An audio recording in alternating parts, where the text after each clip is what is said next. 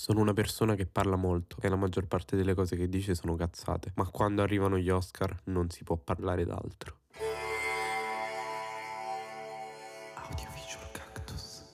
Bene, siamo a maggio, finalmente le sale hanno riaperto e ho avuto la possibilità di andarmi a vedere al cinema questo grandioso film che da quando è stato presentato a Venezia non ha più smesso di vincere premi. Ha vinto il BAFTA come miglior film, ha vinto l'Oscar come miglior film, ha vinto il Golden Globe come miglior film e anche molti premi sia alla miglior attrice che alla miglior regia. Vorrei iniziare dicendo che non so perché abbia vinto l'Oscar perché effettivamente non è un film per tutti un film commerciale fruibile allo spettatore medio del cinema. Mentre lo guardavo pensavo più di star guardando una serie per via dello sviluppo dei personaggi e del fatto che si basi più appunto su loro e sulle atmosfere. Un po' come The Mandalorian che alla fine se vedi cosa succede non ha una vera trama ma solo il compito di setting dell'universo. Si dice world building in teoria. Cosa che però non è assolutamente un difetto del film. Un paio d'anni fa per esempio uscì C'era una volta ad Hollywood di cui lo stesso Tarantino ha detto questo film non ha una trama, ci sono solo modi diversi di fare cinema.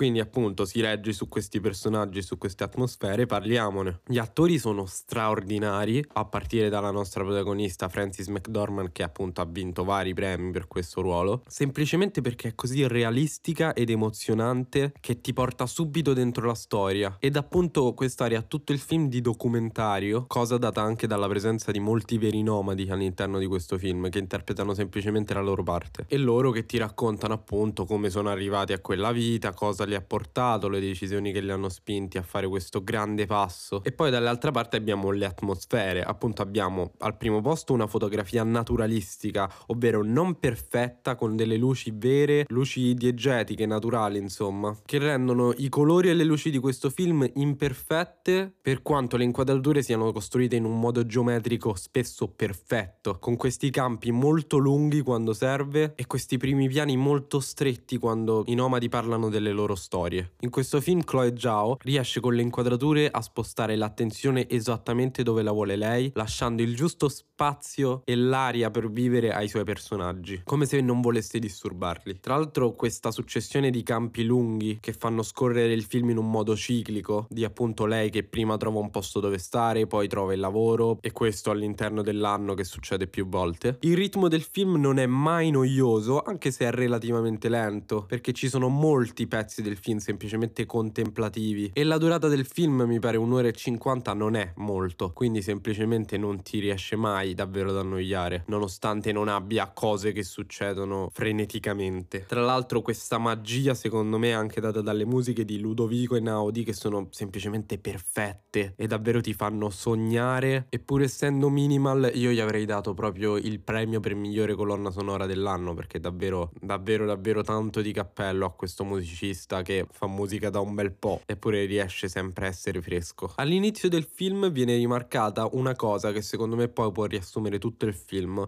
ovvero quando gli dicono mia mamma mi ha detto che tu sei una homeless, ovvero senza tetto, e lei risponde I ain't homeless, I'm houseless, cosa che in italiano sinceramente non so come abbiano tradotto, che potrebbe perdere sicuramente tutto il suo senso, ovvero la differenza fra home e house che mi ricordo mi spiegarono alle elementari, per cui la home è semplicemente l'architettura casa, casa, cioè il posto fisico, mentre house è proprio il concetto di sentirsi bene in un posto. E questa house dei nomadi è proprio il mondo intero e la loro vicinanza e ci ho visto anche molta essenza buddista secondo me in questo film, in cui c'è un cerchio infinito in cui tutti danno e prendono e si aiutano e vivono insieme e vivono anche da soli e contemplano la natura, natura che appunto, ripeto, in questo film è al primo posto, è proprio elogiata. L'ho sentito accostare in Into the Wild come film, perché effettivamente hanno dei punti in comune, ma la vera differenza è che nel caso di Into the Wild quella è una scelta di un ragazzo che è ricco e si ritrova a voler viaggiare nella natura semplicemente. Mentre in Nomadland non abbiamo una scelta, abbiamo una necessità di una donna, anzi di più persone che hanno perso tutto e sono obbligate a rivivere la propria vita da capo. Questo dà a tutto il film un'area di rassegnazione che effettivamente lo rende molto pesante e tragico, ma ripeto, mai noioso. E adesso adesso arriva quel punto dell'episodio in cui posso iniziare a farmi crescere le spine, perché si è parlato della migliore regia dell'anno, perché non parlare della peggiore? Proprio il giorno prima degli Oscar infatti sono stati presentati i razzi, in cui ha vinto o diciamo perso molti premi proprio Music, il primo film di Sia. E qua mi inizio un po' a scaldare. Come gli youtuber che scrivono libri, qua abbiamo una cantante che fa film in cui ci mette come protagonista la sua ballerina. E non mi metterò ad argomentare perché questa non è una scelta saggia. Però diciamo, lei è una musicista, ha fatto un disco come colonna sonora per questo film, come sarà la musica di questo film che si chiama Music e quindi sarà importantissima. Molto poca, molto poca, ci sono degli intermezzi che in realtà hanno un'idea molto carina, ovvero rappresentare il mondo visto dagli occhi di una persona affetta da autismo, un autismo tra l'altro di livello molto alto, ma semplicemente sono diretti malissimo e soprattutto la musica è una merda, cioè è proprio una schifezza, nonostante ce ne siano tipo due o tre, mi è proprio rimasto l'amaro in bocca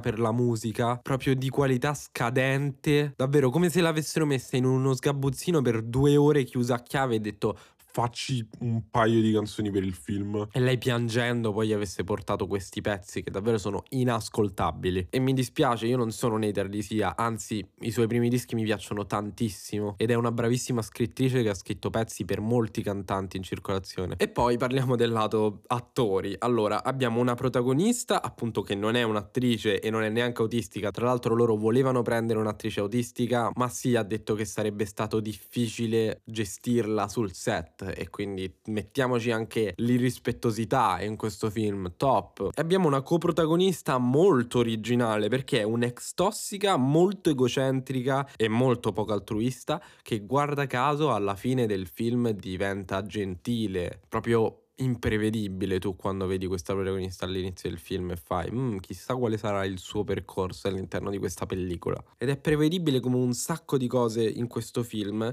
in cui tra l'altro le azioni non hanno conseguenze che non danno né un climax né un ritmo al film che finisce per essere una merda senza trama effettivamente ma non ai livelli di Nomadland ai livelli di Suicide Squad parlando delle azioni che non hanno conseguenze, a una certa, dopo tipo un'ora e venti che non succede niente, la nostra coprotagonista Zu si ritrova a dover vendere un sacco di droga con lo spacciatore che le aveva appena detto oh occhio se fai casini questa volta sei morta. Quindi lei niente esce di casa perde la borsa con tutta la droga e per la prima volta davvero mi si è creato un sentimento nel film. Ho fatto cazzo tensione paura cosa succederà?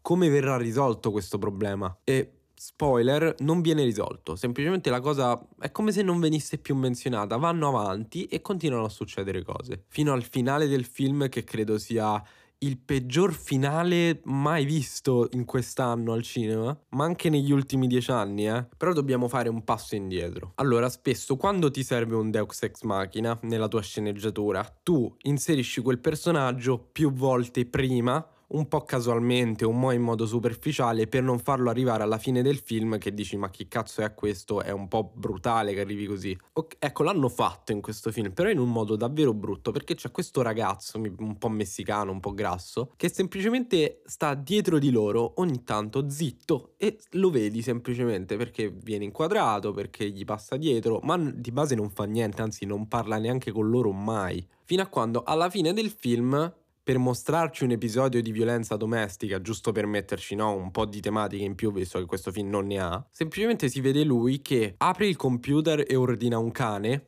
ma davvero a sfregio e poi arrivano il padre e la madre che stanno litigando, lui prova a separarli, il padre lo butta per terra e lo uccide così completamente a caso, in una scena che davvero ti fa rimanere F4 basito e niente, e muore, cioè vabbè la scena con lui vestito d'angioletto che balla insieme a Music, che davvero, cioè ripeto, questi intermezzi non hanno un cazzo di senso e sono diretti col culo. E niente, questa scena a cosa serve oltre a introdurre la violenza domestica? Al finale del film, in cui semplicemente praticamente ci sono loro due che stanno a casa, a una certa gli suona il campanello, aprono, c'è questo cane e Music, oh sì che bello un cane, corre verso di lui e lo abbraccia e il film finisce. Pausa, piccola pausa per pensare, che cosa vuol dire? Cioè, n- sono io che non ho capito? C'era un senso in questa cosa? Oppure semplicemente si erano rotti il cazzo di scrivere o avevano visto che comunque erano arrivati all'ora e mezzo di film e quindi non lo so, sono rimasto davvero male e incazzato di aver speso due ore della mia vita a vedere questa merda, in cui davvero non ho trovato uno spunto positivo, vi giuro, neanche uno. Quindi, questi sono davvero il migliore e il peggiore film dell'anno? Beh, sicuramente io non sono nessuno per poterlo dire. Nomadland l'Oscar non lo so, io probabilmente l'avrei dato più a Sound of Metal, ma per gusti personali, perché sicuramente quello è un film che mi ha toccato di più, perché diciamo che parla di una cosa che potrei vivere. Mentre Music, sì, probabilmente è il peggior film dell'anno, perché una cosa del genere non si era mai vista. E niente, diamo le nostre stelline, anzi in realtà vorrei iniziare a chiamarle cactus, perché giustamente questo podcast si chiama Cactus, quindi gli diamo e cactus. Ok, a Nomadland gli do 4 cactus su 5. Quest'anno numerosi premi vanno a quello che essenzialmente è un documentario girato come se fosse un film. Le inquadrature molto pittoriche si avvalgono di luci spesso diegetiche, che insieme alla recitazione dei vari personaggi dà al film una sincerità spontanea, con le sue bellezze e i suoi difetti. L'attento montaggio, insieme alle musiche di Einaudi, semplicemente perfette, ti accompagnano in un viaggio in cui la differenza tra nomadi e senza tetto è importante e ribadita quanto le loro storie. Film molto impegnato politicamente, ma anche emotivamente. Poi invece a Music, sentite sentite sentite per la prima volta in questo podcast, gli do un cactus su 5 perché questo film è proprio inguardabile. Quando una cantante si mette alla regia di un film e una ballerina viene messa come attrice protagonista, i premi razzi e la monnezza è solo assicurata. Non so se abbia odiato più la regia, la sceneggiatura o le canzoni, dato che semplicemente ogni cosa in questo film è di scarsa qualità, anzi nulla qualità, dalla costruzione dei personaggi alla risoluzione dei problemi che non c'è, al finale che ti lascia solo voglia di sbagliare sbattere ripetutamente la testa sul muro dopo aver sprecato due ore di vita in questo modo. Ah, mi correggo, un'ora e 57 dura. No, per farvi capire quanto tempo sprechereste se guardaste questa monnezza. A differenza di questi episodi che durano solo 10 minuti, che io vi ringrazio come ogni volta di aver ascoltato e di aver avuto attenzione verso le mie idee del cazzo e le mie recensioni spinose. E quindi noi ci vediamo, anzi sentiamo al prossimo episodio di Audiovisual Cazzo.